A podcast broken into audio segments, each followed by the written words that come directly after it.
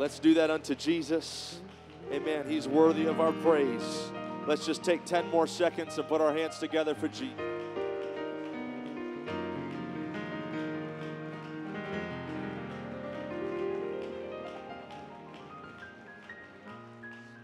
Hallelujah. You may be seated for a moment. Thank you for standing. Amen. Thank you to the leader, leadership team here for leading so capably and for uh, helping me, assisting me. Give honor, of course, to your bishop in his absence. And, uh, well, I mean, you, you know your bishop better than me. If he's not here church time, he must not be feeling very well at all. Amen. So uh, I was texting him today, and we, of course, will, my wife and I will be keeping him in our prayers. And uh, for those of you who have been kind enough to pray for my wife, uh, we really appreciate it. She's doing significantly better, much, much better. This is the best day she's had in, uh, in about a week or over a week. So she is, I'm going to go pick her up tomorrow and be driving her up here so you'll get to see her this weekend. So I'm pretty excited about that. Amen. If nobody else is. Amen. Amen. Thankful for what we feel here. Thank you to the music team, Sister Mayo. Amen. For leading us into worship so ably, so capably. Amen. Thankfully, if I forget to thank someone, I have another chance to do it on Sunday. Amen. So we will turn to the word of the Lord in just a moment. For the media team, I am going to be reading from the book of John, chapter 3, verses 28 through 30. The book of John, chapter 3, verses 28 through 30. And while you're turning there, um, again, uh, so good to see the Bertrams here. I think they're scattered here. I mean, I see Sister Bertram there. And there he is, Brother Bertram. So glad I got to hear him sing tonight. Amen. Amen. Everybody did awesome, but I love hearing Brother David Bertram sing. I'm just putting the spotlight on you, brother. Amen. It's awesome. And I, I told the brother up here, I, I, he was up there worshiping and he had a handkerchief in his hand, but it was black. I'd never seen a black handkerchief. I said, Brother, looks like Brother Bertram's got a dirty sock in his hand. He's up there praising God with a dirty sock. Said, Somebody get that man a handkerchief. He needs one desperately. Amen. But I think it was just a black hanky. So, amen. We'll forgive you, brother. Amen. But love and appreciate him and his family. And uh, excited about what God has for us here tonight. If you're visiting, if you've never been here, been here a few times, I know I speak on behalf of your church and your pastor when I say that we're so glad that you're here. And uh, more importantly, Jesus is glad that you're here. Amen. I don't believe a single service is by accident. I don't believe a single service can be wasted. So you are here intentionally by divine design. And um, it's also good to see the Marks here. Amen. It's a privilege to be with them on Sunday. Thank you for having me. We had great church over there in Sandpoint. Amen. I guess I'll say this on the onset, my message, since I'm taking a moment here before we read our text. Um, I was driving, uh, flying rather, into Spokane, and I landed uh, on Saturday evening, this last Saturday evening, and I was uh, in the back seat of an Uber. Uh, the guy was taking me to my hotel, and uh, pulling up my notes here. So I wrote down something very simple that I feel like God just dropped into my spirit, and uh, I was going to share it on Sunday. Didn't really feel to, so I'll mention here tonight. And this may seem so blah to some of you, so plain to some of you, but maybe if we could put this in our pockets and hold on to it uh, because as I was driving into your city, it's like when we begin to really uh, go into the city limits and, and, drive past the center of Spokane on our way to my hotel. I, uh, I had tried to strike up a conversation with the Uber driver, but he didn't speak much English and didn't want to talk. And he turned up the music real loud while I was talking and made it, made it clear conversation was over. So I said, okay, I'll just be back here and I'll pray for him and pray for the city. And, and I'm telling you, this doesn't really happen to me often, but I just started weeping and I started crying as we entered into Spokane and as we got closer into this area. And I was in the back seat just crying and silently speaking in tongues. And I felt that God just dropped into my spirit, just a simple, maybe just a word of encouragement, whatever you want to call it. But I felt in my spirit that God is fixing to pour out upon this city and this area the likes of which we have never seen before.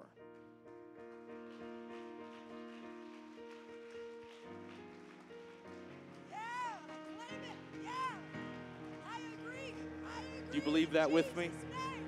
I, I don't know. I don't know you that well, and I don't know the history of that church, this church, but that's what God put into my spirit, and I couldn't stop crying and weeping to save my life. For somebody here, for this church to know, I, I don't know what's happening. I know great things are happening with this building over here, but that's just scratching the surface. I've just come to tell somebody what God spoke to me. God is fixing to pour out upon this city and this region and this area the likes of which we have never seen. Labor that has been done for the course of decades and 20 years and 25 years is beginning to show show incredible fruit and come to fruition. People who have sacrificed and who have labored and have not seen all the fruit that you have wanted to see yet. That fruit is coming. That fruit is nearer than you think. And God is going to pour out upon this area and this region abundantly above all that you and I could ever ask or think. Why don't we put our hands together and lift our voices and let's just thank the Lord for that vote of confidence from him.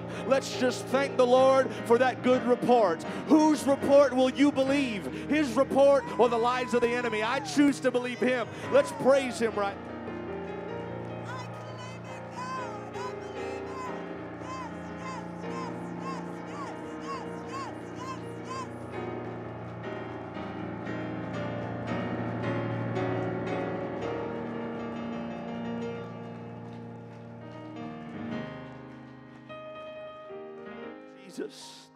Amen. Thank you, Jesus. Oh, we could just talk about that all night long, couldn't we? Amen. We could just crawl up in a corner and just pray and intercede over that. Amen. But I believe that God is going to, to of course, fulfill His will and tease that out even more over these next few revival services. Amen. And uh, you know, I, I, I'm thankful for the connection that God is giving my wife and I with this church. And all I can say is this with all that I feel God has in store for this church, and I know He's already doing great things, I just hope my wife and I get to be somewhat around to where we can see it firsthand. I, I just hope somebody here will text me and give me an update with all the things that God is doing, amen, and going to do. Amen. Well, I know you're standing. Want to be mindful of your knees. Amen. Thank you for receiving uh, what the Lord put into my spirit. I'm going to turn to the word of the Lord now. And how many know part of the process uh, there is a process of growth and there is a process of reaching all that God has for us. And um, one man said sometimes preaching is soothing and other times it's surgical. And uh, how many know that's true? And I don't know if tonight will be soothing to some and surgical to others. I don't know. But I know this anytime God challenges us, it's only because He knows what we're capable of. It's never to hurt us, it's always to help us because He knows that if we can stretch a little bit, if we can stretch our faith, then sky is the limit for the people of God. Amen. So we're going to see what the Lord will do tonight. John 3, verses 28 through 30 says this You yourselves bear me witness that I said, I am not the Christ, but I that I am sent before him. He that hath the bride is the bridegroom, but the friend of the bridegroom, which standeth and heareth him, rejoiceth greatly because of the bridegroom's voice. This, my joy, therefore, is fulfilled. And this, of course, is not Jesus speaking, but John speaking, and he says, He must increase, but I must decrease. He must increase, but I must decrease. And from that familiar passage of Scripture, that's where I want to preach out of tonight. And I want to talk to you from this thought the law of subtraction. The law of subtraction. Before you're seated, could you just put your hands together one more time for Jesus and let him know he's awesome?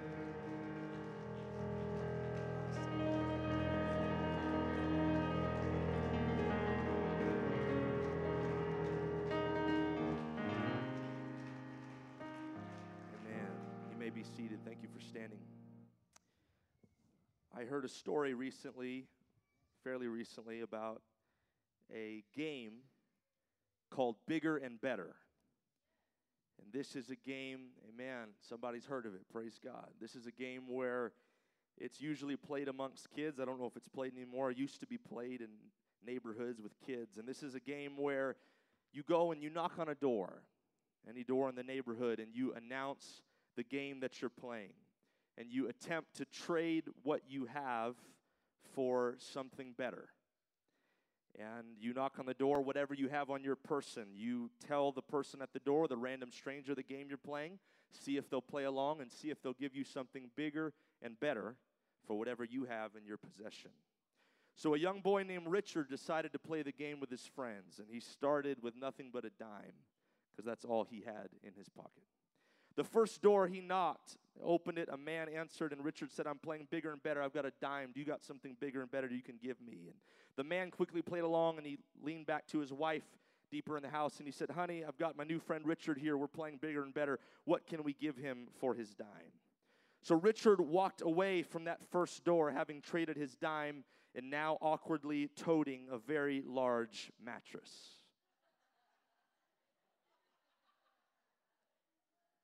He then waddled with that mattress to the next door and knocked on it and announced the same thing what he was playing. And they played along and they traded his mattress for a fully functioning ping pong table. Richard took his ping pong table, wheeled it to the next door, and there he traded it for a prized, expensive elk head mount. Amen. Something very important in this region of the country as well. And you, you would think that Richard would stop there and settle for such an awesome, expensive prize. But Richard did not stop, and he did not settle for what he had been given. And he kept on trading up and trading up and trading up. And by the time the night ended, that boy Richard did not have a dime. He did not have a mattress. He did not have a ping pong table or an elk head. Instead, Richard drove home in a pickup truck. Richard started with nothing but pocket change, nothing but a dime, and he ended up with a Dodge, all because Richard kept trading up and he refused to settle for second best. We live in a world of addition. We, we live in a world that always screams more, more, more. And we like to see how much we can acquire of any given thing, don't we? And it's amazing to see this principle emerge in us from a very young age. If you observe children, for example, you will often hear them cry out things like, mine, mine, or more, more. I have personally never heard a two year old cry, less, mom, less, please, dad. Unless, of course, they're referring to spankings. And then you might hear them cry that. Why? Because children are obsessed with having more. They will ask for more food, even though they have no plans to eat the food at all. Whether they need a given thing or not, to them, more is always good. And it's not just children, it's us grown up children as well. And we can see all around us that humanity is obsessed with having more. But what I want to propose to us tonight as the church, we should actually be more obsessed with less. If you do just a quick Google search on the subject, you'll find that learning subtraction is actually much harder for the average person than learning addition. And therefore, because subtraction is less instinctive to us, it's rarely given the attention that it deserves, even in the church. But I would propose to you that subtraction is every bit as important as addition. Let me explain just a moment. Jesus said in Matthew 9, 16 through 17, I'm going to quickly paraphrase this. He said basically, no one puts a piece of unshrunk cloth on an old garment, for the patch tears away from the garment, and a worse tear is made. Neither is new wine put into old wineskins, because if it is, the skins will burst, and the wine is spilled, and the skins are destroyed. But new wine is put into fresh wineskins, and so both are preserved. Let me explain. In other words, you have to subtract the old wineskin before you can have a new wineskin and any of that new wine. Because if you try to put something new and something that is old, the old vessel will not be able to handle the new wine. So Jesus is telling us, amongst other things, that we cannot just add him to our old ways. Jesus is letting us know that subtraction is every bit as important as addition because oftentimes we have to subtract before we can add. We have to subtract before we can receive. We have to make some room before we can receive something. And we can get so full of ourselves, our poor habits, my poor perspectives and complacency that God cannot add to us until we allow Him to subtract from us. You see, the old ways have to go before God can make you new. You have to take away the old wineskin before you can have a new wineskin and any of that new wine. Can anybody testify that that's the truth? Find this law of subtraction all throughout your Bible. Ezekiel 11 and 19 says, And I will give them one heart, and a new spirit I will put in them. I'm paraphrasing. I will remove the heart of stone from their flesh and give them a new heart of flesh. Do you see once again? The removal has to take place before the addition can take place. You see, we, we think that we become great or achieve something great by the more that we acquire. But Jesus says we become great by what we subtract. Mark 10, 17 through 22 records the story most of us are familiar with of the, of the rich young ruler, as he's called. And again, I'll paraphrase, I won't read the whole story, but uh, Jesus was on a journey, and a man ran up to him and knelt before him and asked him, uh, uh, Good teacher, master, what must I do to have inter- eternal life? And Jesus said to him, Why do you call me good? No one's good except God alone. Amen. That's a, that was a little uh, sneaky, cheeky way of saying, I am God. Do you realize and understand who I am? And he goes on to say, You know the commandments. He says, Don't murder, don't commit adultery honor your father and mother, don't bear false witness, and so on. And the young man said, Teacher, I have kept all these things from my youth up. I've obeyed the commandments. And the Bible says, looking at him, Jesus felt a love for him and said to him, But there's one thing you lack, young man. Go and sell all you possess and give to the poor, and you will have treasure in heaven, and come, follow me. But at these words, the Bible says the young ruler was saddened, and he went away grieving, for he had great possessions. Say, what's the point of telling the story tonight? This is the point. The rich young ruler went to Jesus thinking, How can I add you to my life? When in reality, what he needed was not addition, what he needed was subtraction. Because Jesus was not going to be just another token piled on top of a mound of this man's treasure. You see, Jesus is not just something we add to our lives. He is the way, He is the truth, and He is the life. As a matter of fact, He is the only life worth living. Amen. So Jesus said, No, young man, sorry, actually, you need to subtract. And, and let me just say this He said, Really, young ruler, it's not your money and your possessions I'm worried about the most, it's your mentality about them. That was the problem. There was another uh, rich, rich man in Scripture called Zacchaeus, and Jesus, of course, uh, uh, uh, uh, brought him out of his dark place, and he began to follow Jesus, and he was very wealthy, and Jesus didn't ask him to sell everything he had and give to the poor, because, of course, those who might possess money, if they're kingdom-minded, amen, they can use their money and their, their wealth to greatly bless and advance the kingdom.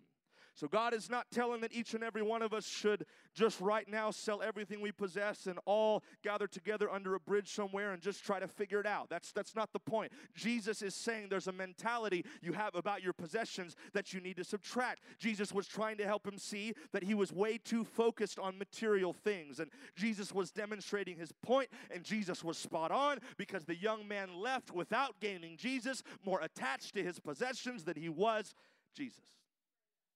And here's the point of all points here this young ruler was not a bad man. You see, we, we like to paint him in this picture that he was this young punk that drived up in a flashy new Corvette from his dad's money and said, Jesus, I've heard you're a cool dude. What can I do to get you on my team? What can I do to know more about you and be considered a Christian? But that's not what the Bible teaches. The Bible teaches that he was a young man that had kept the commandments of God from his youth up. And the Bible says that Jesus did not despise him, rather, he looked at him and felt a love for him. So he was not a bad man, but you know what he was? He was just a man who was not willing to let go, just a man who was not willing to subtract. And we all know of people that are, that are good people, a good man, a good woman they're not horrible. They pay their taxes and their tithes. Amen. They, they care for their family. They're good people. But we all know those people that are good. But they are also people sometimes that refuse to let go and refuse to subtract. And when they do, they never reach the areas and they never go to the places and the deepest depths that Jesus Christ has in store for them. Unless you think that this is just philosophy pulled out of a hat. Can I remind you one of our favorite scriptures, Acts 20 and 35, that says, It is more blessed to give than receive. It is more blessed to subtract, to output, than it is to add, to input. Because if you are willing to subtract, then God will add unto you. But He cannot add to you and I if we are so full of our own ways, our own thinking, our own plans, our own mindsets, our own, own poor habits, and etc. There must be a subtraction, a giving, if we want to truly be blessed. And some people think that, you know, money is the answer to all of the world's problems. There are some of our our politicians on both sides of the aisle that think that the answer is all societal issues and if only we could drop a few hundred thousand dollars in every person's hat around the world that's poor, then everyone would be elevated and lifted. But we wish that were true, but we know that it's not true because we have seen on multiple occasions people be given money and the money actually do worse for them because they take the money and they use it to hurt themselves and others. We have all read the stories of those who have won the lottery. and their life did not always get better after the fact because they didn't know how to use the money. I have preached in churches before, amen, around tax season. I've preached I've preached revivals where it's right before tax season and at the end of tax season and right before there's people coming in and their life's a mess and thank God they're weeping and snotting at the altar. They're filled with the whole, I mean, I mean great things are happening, amen, but because they still have a bad mentality, that tax tax return check comes in, the next thing you know, you don't see them for months. Am I telling the truth? They came when they had a need, and then they got that check in the mail, and they went out and they went back to some of their same old habits. Now, thankfully, that doesn't happen every time. Amen. There, there are, of course, people that truly uh, break that mentality, but there are a lot of people where the, my point in illustrating this is that their problem is not a lack of money, their problem is a mentality about money and you can add to them all you want to. You can put all the zeros in the bank account you want to, but at the end of the day, unless they subtract a poor mentality about the money, that money will not help them and that money will not bless them. And it's the same way in the spirit. We can pray all day God add unto me, God bless me, God give me, but unless we are willing to subtract some things and surrender some things and say, God, not my will, but thy will be done, not my plans, but your plans, this is stuff is not mine to possess anyway. Unless we are willing to do that, we will never be as blessed as we could. We will never advance as we could. Hey, I know I'm preaching to people that have sacrificed. Some of you have lived for God longer than I've been alive.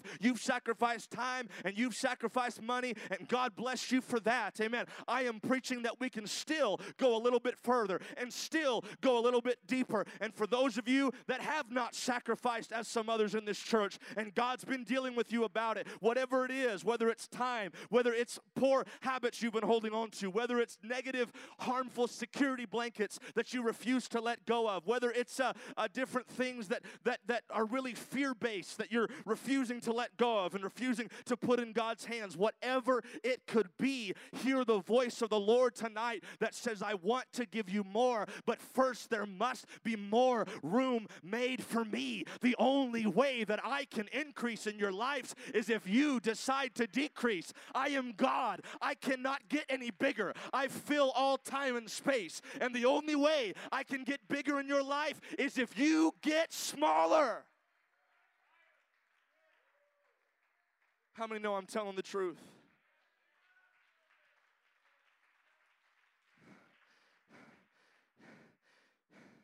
You say, well, you're preaching to the choir tonight. Maybe, maybe I am, but you know what? Even the choir sometimes, myself included, we all could use a tune up. Even the choir sometimes can start getting a little pitchy and get a little off key. And the tenors and the altos sopranos need some help. We all we all got to be reminded of this. We are so human that pride can come into our hearts and minds like that and begin to halt and hinder what God wants to do in our lives and in the lives of our church. We can begin to get jealous. We can begin to to to to uh, have a have a gossiping attitude or a bitter attitude or have all these things that we somehow think we're justified in holding on to. And God wants to bless us and God wants to bless our ministries and God wants to bless our jobs and do more. But He's saying, I am waiting on you to give that thing that you have refused to surrender to me. I'm waiting on you to give to me that thing that you just seem to cannot trust me with. Trust me with it. Surrender it to me. I've got more for you. Amen. What is, what is repentance if not subtraction? What is, what is repentance if not we come to God and we say, Clear me? Created me a clean heart, oh God, renew a right spirit within me. We, we, we say less of me and more of you. We say, I don't want to live the way I used to live. Take me. You're subtracting things out of your spirit. And that's how God can bless. That's how God can add his spirit unto you when you have made room for him. And so, can I just say to anybody that's visiting here or anybody that is yet to receive the Holy Ghost, can I tell you, if you are willing to place your life on the altar and you're willing to subtract everything, your, your sins, your, your, your, your own ways, your own plans and mindsets, and you surrender yourself to God tonight, God will sweep down into this place and He will fill you with His Spirit, and you will know because you will start speaking in other tongues. If you are willing to subtract, then God will add unto you. How many know this is true? Amen. If you're willing to say less of me and not my will and not, not my pride, I'm going to pray. I don't know what all this is about. I've never seen this preacher before. I've only been to this church a few times. But you know what? I'm going to get on my knees and pray. I'm going to taste and see that the Lord is good. I'm going to try Him. I'm going to subtract. I'm going to repent and see what the Lord will do. Some of us have things we want to do for God and dreams that we want to achieve for God that we feel God has given us. Amen. But as long as we hold on to those security blankets, and as long as we hold on to our fear, and as long as we hold on to our anger, and as long as we hold on to our unforgiveness, and as long as we hold on to our justifications for all kinds of negative things, God still loves us. He'll still be there for you, but you will not advance to all the places that God has for you until you are willing in your heart and your spirit to let go and to subtract. Matthew 13 and 58, Mark 6, 5 and 6 tells us the account where Jesus was in his hometown of Nazareth trying to teach and minister. You know, one of the frustrating, most, most frustrating things is when you go to your hometown people, when you go to your family, amen, and you're trying to minister to them, and you're trying to reach them, they want nothing to do with you. I can't think of few things more frustrating than that. And Jesus was dealing with this. And the scripture tells us that he did not do many mighty works there because of their unbelief. And scripture says that Jesus was amazed, he marveled at their unbelief.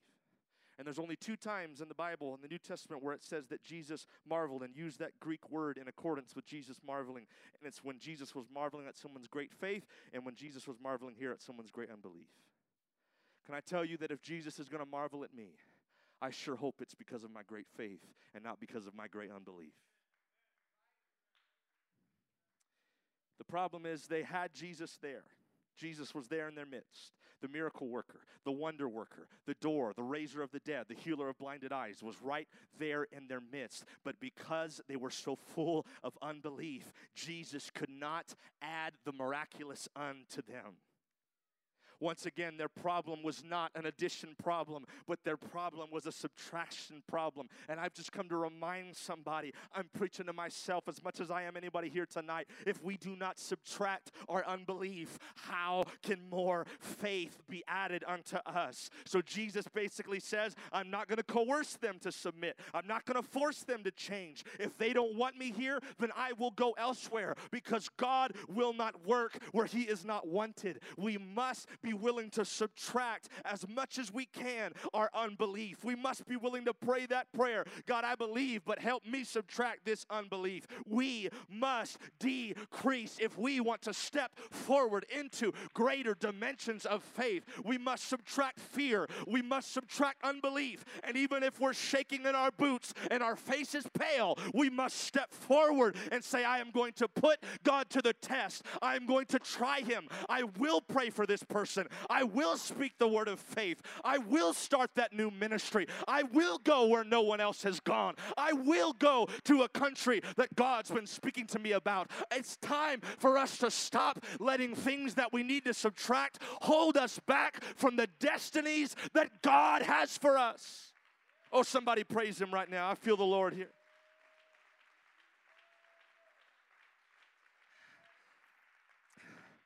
Amen. Can I tell you before I move forward that if there is any type of sin in your life, I would be remiss as an evangelist if I did not say this. If there's any type of sin in your life of any kind, There's things that you've been doing you know you ought not to, to do. There's things you've been experimenting with you know you ought not to experiment with. Can I tell you that there's going to be an altar call in a few minutes.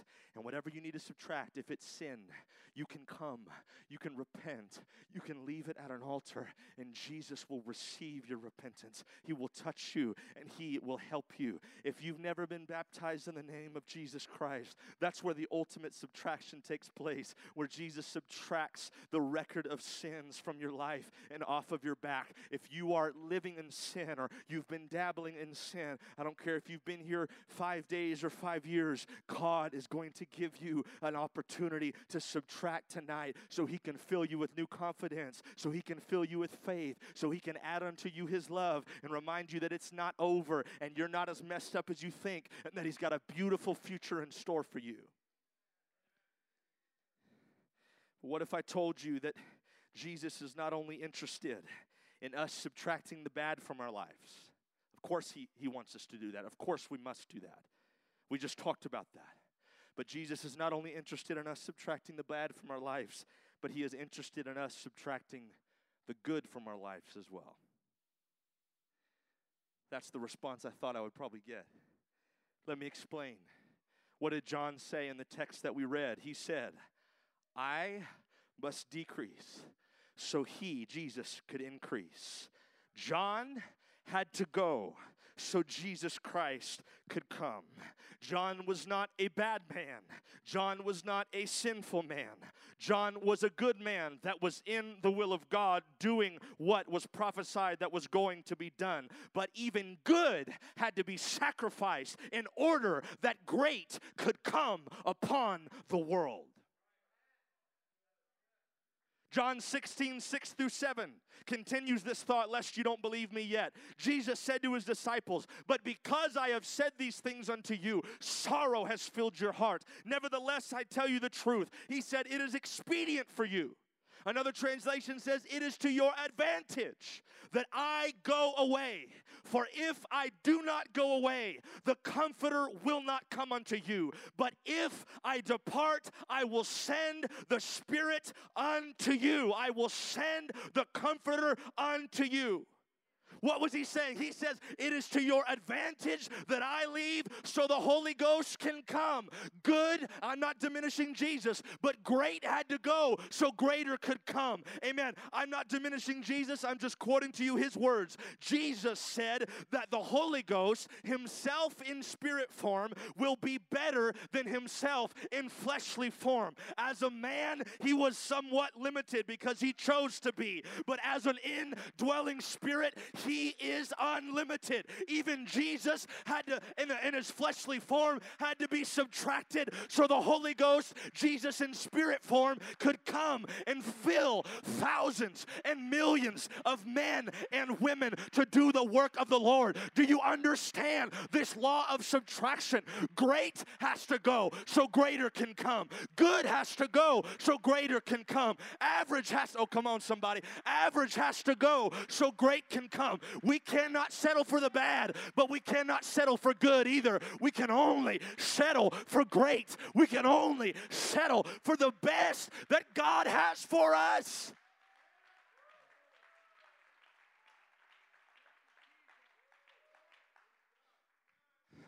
Why do you think the Bible says, greater, greater, greater is He that is in us? Because he left, much to the disciples' dismay, he could come back down, much to the disciples' delight. And now he could spread the same gospel through thousands and millions of men and women, through you and I. Do you see that the disciples did not want Jesus to leave? If Jesus were walking amongst these pews in fleshly form, we know he's here in the spirit. But if he was walking here in fleshly form and sat in these front rows, everybody would be at his feet, I'm sure.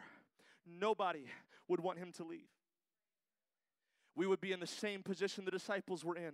We would not understand, just as they did not understand, that great had to be sacrificed for greater. And what we need to remember is that as much as we would love to have Jesus here in fleshly form in front of us, we actually have something greater, folks. And we actually have something better because instead of just having Him holding our hand by our side, we have Him holding onto our heart, living on the inside. We have this, oh God, we have the Spirit living and working within us the same Spirit that was poured out on Acts chapter 2, the same Spirit that raised him from the dead lives in you and I. Aren't you thankful that Jesus left so he could come back down on the earth in spirit form? Aren't you thankful that a law of subtraction had to take place? Aren't you thankful that Jesus doesn't want us to just settle for where we're at, but if you'll let him, he'll always take you higher and deeper? Somebody praise him right now. I feel the Lord's here. Come on, somebody reach out to him right now.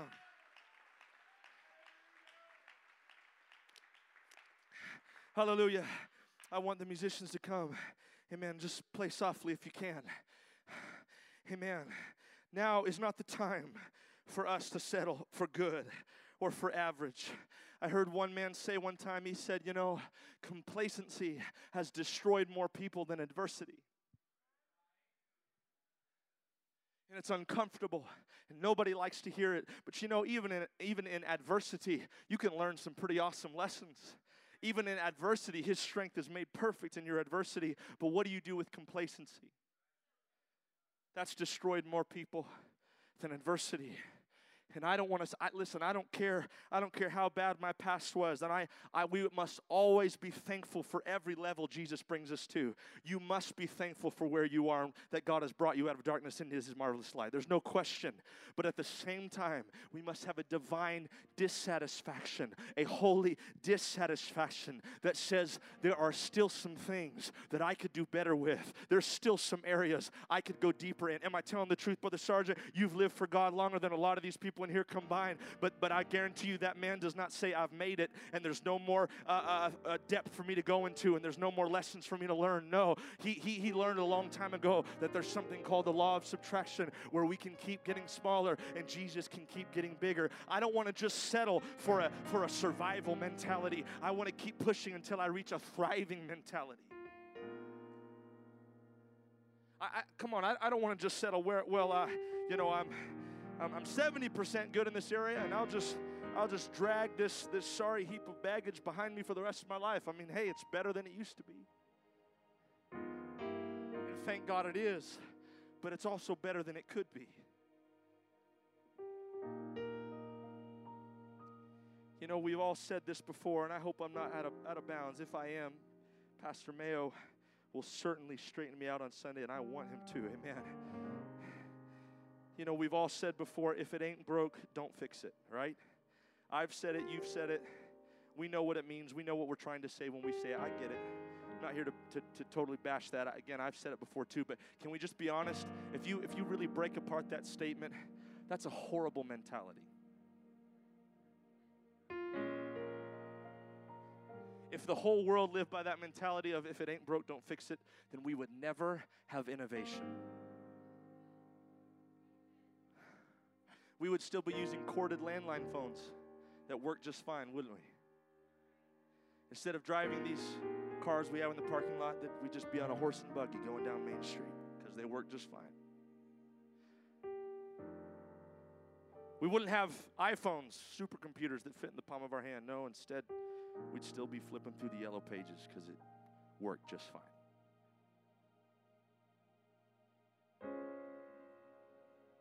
That same mentality can creep into the church and creep into our spirits. But God is an innovator, and God is saying there's always more. And I'm not talking about, don't, don't anybody think I'm talking about the doctrine right now, because you cannot improve upon perfection. No one's talking about changing that. We're talking about ourselves, our mindsets, the way we think, the way we operate. What, what, did, what did Jesus do when he came to earth? He, he told all these people that thought that they had everything down pat. He said, You used to think this, but now I tell you this.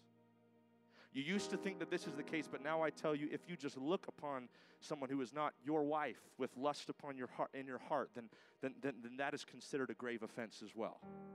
You thought this, but I tell you this. You thought this, but I tell you this. G- G- Jesus, not not everything w- w- was totally broke. I mean, people could have said, "Come on, Jesus, it, yeah, I know it's not perfect, but hey, if it ain't if it ain't totally broke, don't fix it. There's some good things, and we're trying to obey this and obey this law." And Jesus said, "Look, I understand. Even Jesus said, I did not come to abolish the law. I came to fulfill it." Jesus said, "I understand, people of God. I understand Pharisees and Sadducees and disciples, etc. I understand it may not totally be broken, but just because it's not broke doesn't mean it can't be better.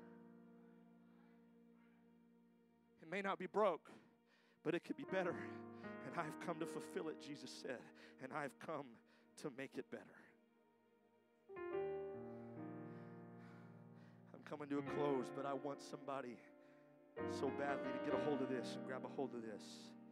And there's some of us that already have, but for those of us that haven't, can I tell you, there's more for you.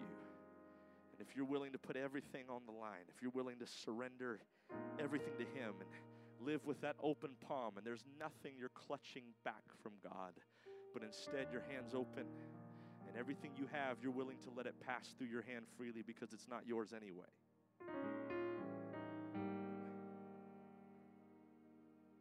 Luke 5 and 39, Jesus said, No man also having drunk old wine straightway desireth new. Remember, remember we talked about the old wine and the new wine. This this goes with it. No man also having drunk old wine straight away desireth new, for he says, the old is better. Another translation says this No one, after drinking old wine, wants the new. Why? This is what this translation says. For the man says, the old is good enough.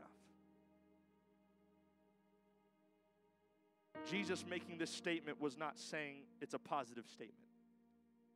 This is in the Bible because to let us know that, that Jesus understood the new ideas of the gospel would not be accommodated by old harmful patterns of thought. Jesus put this and said this in Scripture because he recognized that old habits and old ways of thinking are not always easily changed. And so he said that there's new wine and there's something better, but, but because those who are intoxicated on the old, they unfortunately miss out on all that God has for them because they say the old is good. But the church cannot survive on a it's good enough mentality. I wish somebody would tap into what I'm feeling right now. The church, ourselves, our spiritual walk cannot survive, or at least it will never thrive on if it ain't broke, don't fix it mentality. I'm so thankful for where God has brought me. I'm so thankful for what He's done. I'm young and I've been privileged to see great things, and I know I'm still green, wet behind the ears. But can I tell you that even with the great things I've seen, it's not good enough.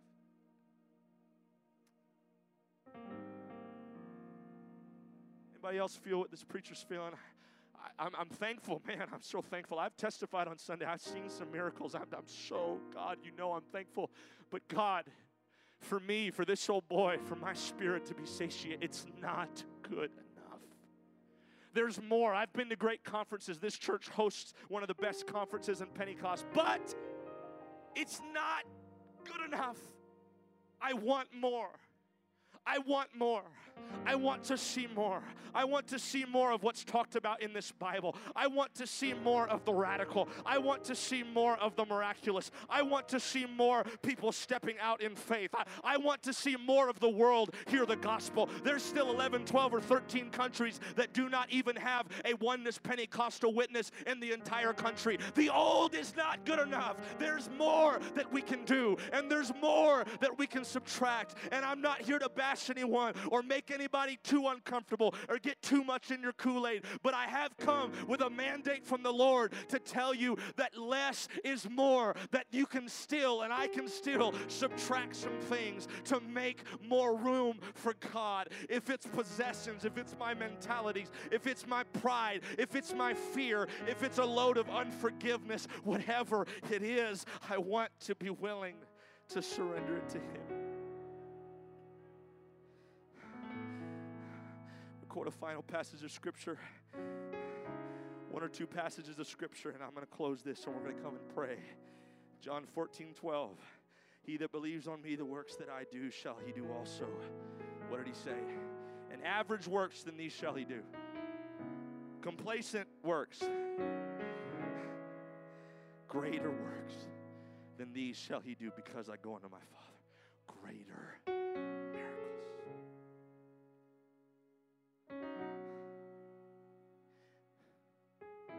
What if we could get to a place, you know, we all want to see this church filled up. It's the will of God for every pew to be maxed out. It's the will of God for every chair in that new building to be maxed out. How many know that's true? What, what if we could grow and if we could evangelize and witness and grow our church to the point where we stop measuring our success by our seating capacity and we start measuring our success by our sending capacity?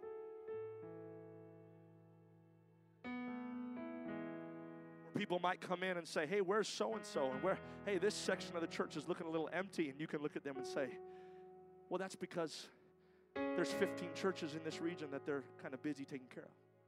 Well, that's because, yeah, the people you saw last time here, yeah, they're, they're over there in a foreign country. They're, they're over there, they're, they're in another city a few miles away starting an apostolic orphanage. Yeah, sorry, they're busy at the battered women's shelter today helping with folks. And they're, yeah, sorry that, you know, they're in foreign missions or, or sorry that they're going there and, and, and, and they're leading an entire music team over here. You know, sorry, we just really like to send people.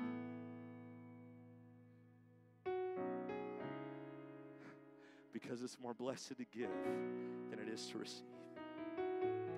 And I'm only saying this tonight. I wouldn't say this to a church that I didn't think couldn't handle it. I'm preaching this to a church because I believe that's where God wants to take you. Where your seating capacity is so full and that's so accomplished that your measure of success changes and you start measuring it by your sending capacity by people that are willing to go into the harvest, by people that are willing to, through a myriad of different ways. I know not everyone's called to stand behind a pulpit, that's fine. You're still a minister of the gospel where people realize that and they go out into the world and they, they are incarnated, so to speak, just as God in flesh was. And you are incarnated at your job or wherever you are. You are the witness of Jesus Christ to that place, that school, that college, that region where college campus ministries are started. And from that college, you're reaching foreign exchange students that you can then go across to their countries ministries and began reaching other people in the world. I'm just I'm just shooting out a little vision here. There's a million different ways this can go, but this is where God wanting is wanting to take us. He is wanting us to have greater and more. And I'm going to conclude with this scripture lest I have become a broken record tonight. I believe that we have received this and that the point is communicated. And I believe in a moment we're going to come pray, and God is going to speak to our hearts about what He would have us do. I believe we're going to see great things in the weeks and the months to come. I believe a momentum, especially with what's happening with this church building, a momentum is being created here in this church that is going to reach a place where you will forget what it's like to not have momentum. You, you, you, you, you will just stay in a perpetual season of momentum. God is doing incredible things, and in order for each and every one of us to participate in those incredible things, we must all be willing to subtract. Final passage of Scripture, John 15, 1 through 2. We can stand. If you're physically able, you can stand. Jesus said, I am the true vine, and my Father is the husbandman. Every branch in me that bears not fruit, he takes away. And every branch that beareth fruit, he purgeth it, that it may bring forth more fruit. We understand the first part. If there's a branch that's pretending to be a branch, and it doesn't care about the things of God, and it has no desire to really serve God, and, the, and it's not even trying to produce fruit. God is graceful and merciful and long suffering, but eventually that branch will be taken away. We get that, that makes sense. We understand that part. But do we understand the second? That even when a branch does bear fruit, that one's going to be clipped and taken away too. God takes away the bad but he'll cut away at the good too. Why? To make room for great, to make room for more. Every branch that does bear fruit, he purges it, he trims it, he prunes it. Why? That it may bring forth even more fruit. You might be in some pruning and some clipping and a trial right now. And listen, I know sometimes trials come just because trials come. It's just life and it has nothing to do with God. So we all just experience pain and trials as a part of being fallen humanity. We know that. But there are other times where perhaps some of the scraping and the pruning and the cutting you're feeling and the dissatisfaction and the discomfort could it be because God is pruning you? Could it be that God has sent that and God is working on you not to hurt you, not to just make you bleed, not to make you frustrated, but He's working on you that you may bring forth more fruit. Does anybody want to be more fruitful in the kingdom of God? Come on, this preacher's done preaching. I wonder if we lift our hands all across this house. And I wonder if we'd be so bold as to pray that prayer Jesus, nevertheless, not my will but thy will be done. Thy kingdom come, thy will be done in my life as it is in heaven. Thy will be done in Spokane, Washington, as it is in heaven. Come on.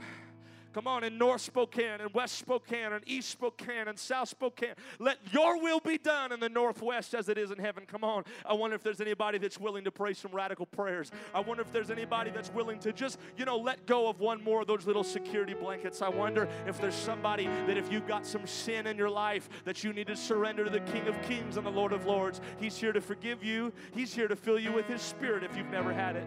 Come on, if you need to repent of your sins. Come on, this altar's for you. You can come and God will do a mighty work in your life. Come on, is that your prayer?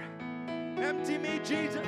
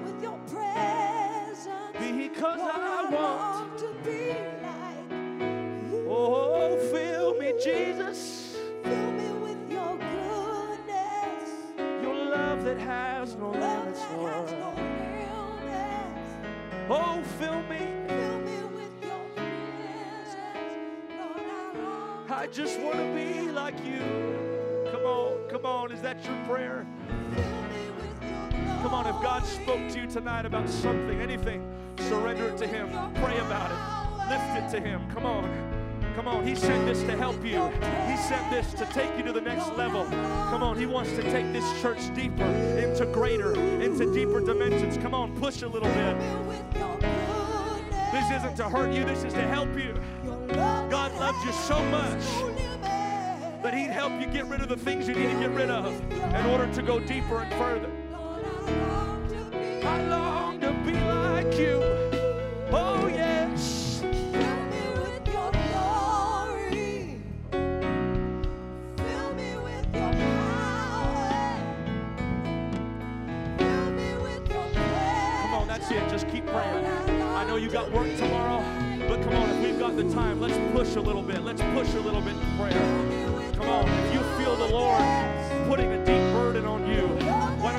Voice and begin to cry out to Him? Come on. If you feel a spirit of intercession coming upon you for your city, come on.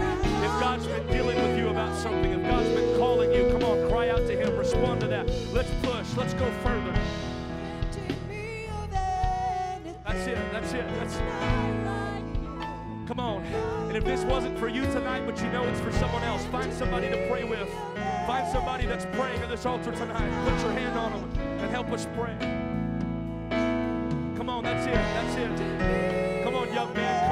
Women. If God's been dealing with you, if there's something God wants you to do, somewhere God wants you to go, come on, pray about that. Surrender that to Him. God, not my will. Yes, yes, yes. Come on. From every young person, to every elder. Come on, God's talking to us. Hallelujah. There's always more. There's always